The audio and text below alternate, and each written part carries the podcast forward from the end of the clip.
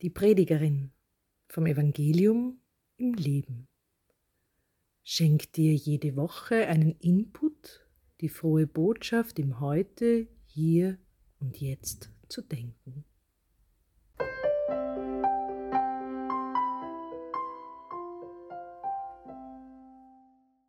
Grüß Gott und herzlich willkommen am Wochenende vor dem Barmherzigkeitssonntag oder wie er früher geheißen hat, der Weiße Sonntag – dem ersten Sonntag nach Ostern.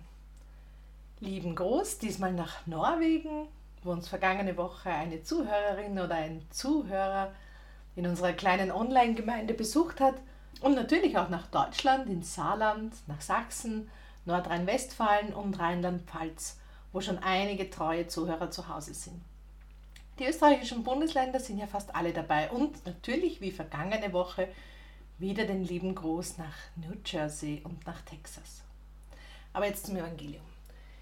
Das Evangelium vom Barmherzigkeitssonntag beginnt mit einer recht düsteren Szene. Quasi in einer kollektiven posttraumatischen Belastungsreaktion sitzen die Jünger zusammen und versuchen neue Sicherheit zu gewinnen. Aus dem Johannesevangelium.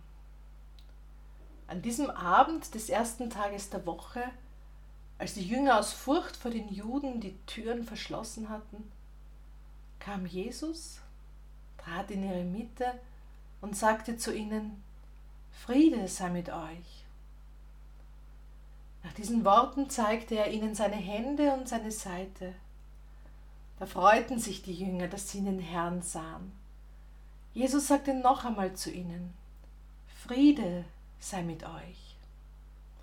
Wie mich der Vater gesandt hat, so sende ich euch. Nachdem er das gesagt hatte, hauchte er sie an und sprach zu ihnen, Empfangt den Heiligen Geist. Wem ihr die Sünden vergebt, dem sind sie vergeben. Wem ihr die Vergebung verweigert, dem ist sie verweigert. Ja, so sind sie alle beisammen gesessen. Mich erinnert diese Situation ein bisschen an die Zeit nach dem Terroranschlag, der vergangenen November in Wien verübt wurde und der sich bei vielen von uns ins Gedächtnis gebrannt hat. Viele von denen, die ganz in der Nähe mit dabei waren, sind diese Bilder immer wieder in den Kopf gekommen. Sie haben so Flashbacks gehabt und wurden von Albträumen in der Nacht gequält. Und dann sitzt man zusammen und spricht noch vielleicht das x-te Mal darüber oder man ist sprachlos, aber es ändert sich nichts.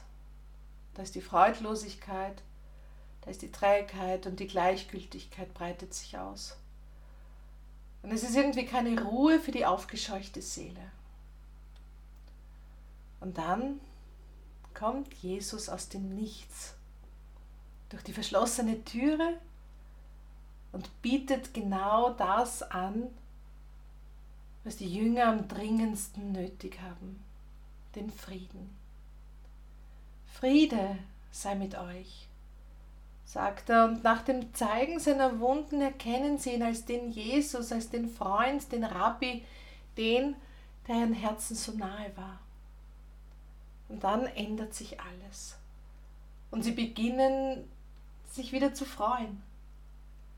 Dieses Friede sei mit euch ist wie ein Sonnenstrahl, mit dem Jesus ihre kalten Seelen aufwärmt. Und er sagt noch einmal, Friede sei mit euch. Was das Ohr hört und das Auge sieht, das wird durch den Heiligen Geist dann auch erlebbar. Jesus sagt, empfangt den Heiligen Geist. Dieser Heilige Geist lässt sie verstehen, wie sie zu diesem Frieden gelangen können durch Vergebung. Der Frieden, der von Gott kommt, befähigt uns selbst Frieden zu machen, Vergebung zuzulassen. Vergebung kann nicht erzwungen werden. Vergebung ist nicht verzeihen und Vergebung ist nicht entschuldigen. Wir können die Vergangenheit nicht verändern, aber wir können in eine neue Freiheit gelangen und wieder den Frieden finden. Vergebung ist der Verzicht einer Person auf den Schuldvorwurf. Oder wie ich auch gerne sage, Vergebung ist das eigene, selbstständige Lösen aus der Opferrolle. Du vergibst nicht, weil der andere Vergebung verdient hat, sondern weil du Freiheit verdient hast. Die Jünger werden wieder handlungsfähig, befreien sich selbst aus dieser Opferrolle, wobei einige hier von ihnen auch Täter waren. Aus dieser neuen Handlungsfähigkeit heraus sendet Jesus die Jünger, den Frieden und die frohe Botschaft hinauszutragen. Raus aus dem versperrten Raum, raus aus der Angst vor den Juden, raus aus den Fesseln. Vergebung bringt auch mir eine neue Handlungsfähigkeit nach dem Terroranschlag im November. Mein Impuls für die kommende Woche. Ich werde mir die Seifenblasen von meinen Enkelkindern ausleihen und habe ein paar Mal ganz kräftig durch die Öse blasen, um diese wunderbaren irisierenden Blasen davonfliegen zu sehen. Und in die größten Blasen, die sich lösen, in die lege ich dann die fesselnden Verbindungen gedanklich hinein. Die lasse ich wegziehen, die Opferrollen, die ich nicht länger haben will. In ihrem Davonfliegen und in ihrem Platzen sehe ich dann meine neue Freiheit.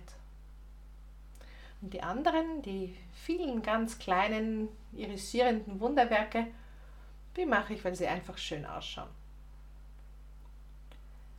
Die Textstelle von diesem Sonntag finden Sie in der Bibel im Johannesevangelium Abschnitt 20, Vers 19 bis 31. Ich habe davon heute nur die ersten paar Verse aus der Einheitsübersetzung gelesen. So verabschiede ich mich von heute für Ihnen, freue mich auf ein Wiederhören kommendes Wochenende ein Foto von meinen Seifenblasen finden Sie auf Instagram unter die Punktpredigerin. Ich wünsche Ihnen einen gesegneten Sonntag. Baba und liebe Grüße aus Wien.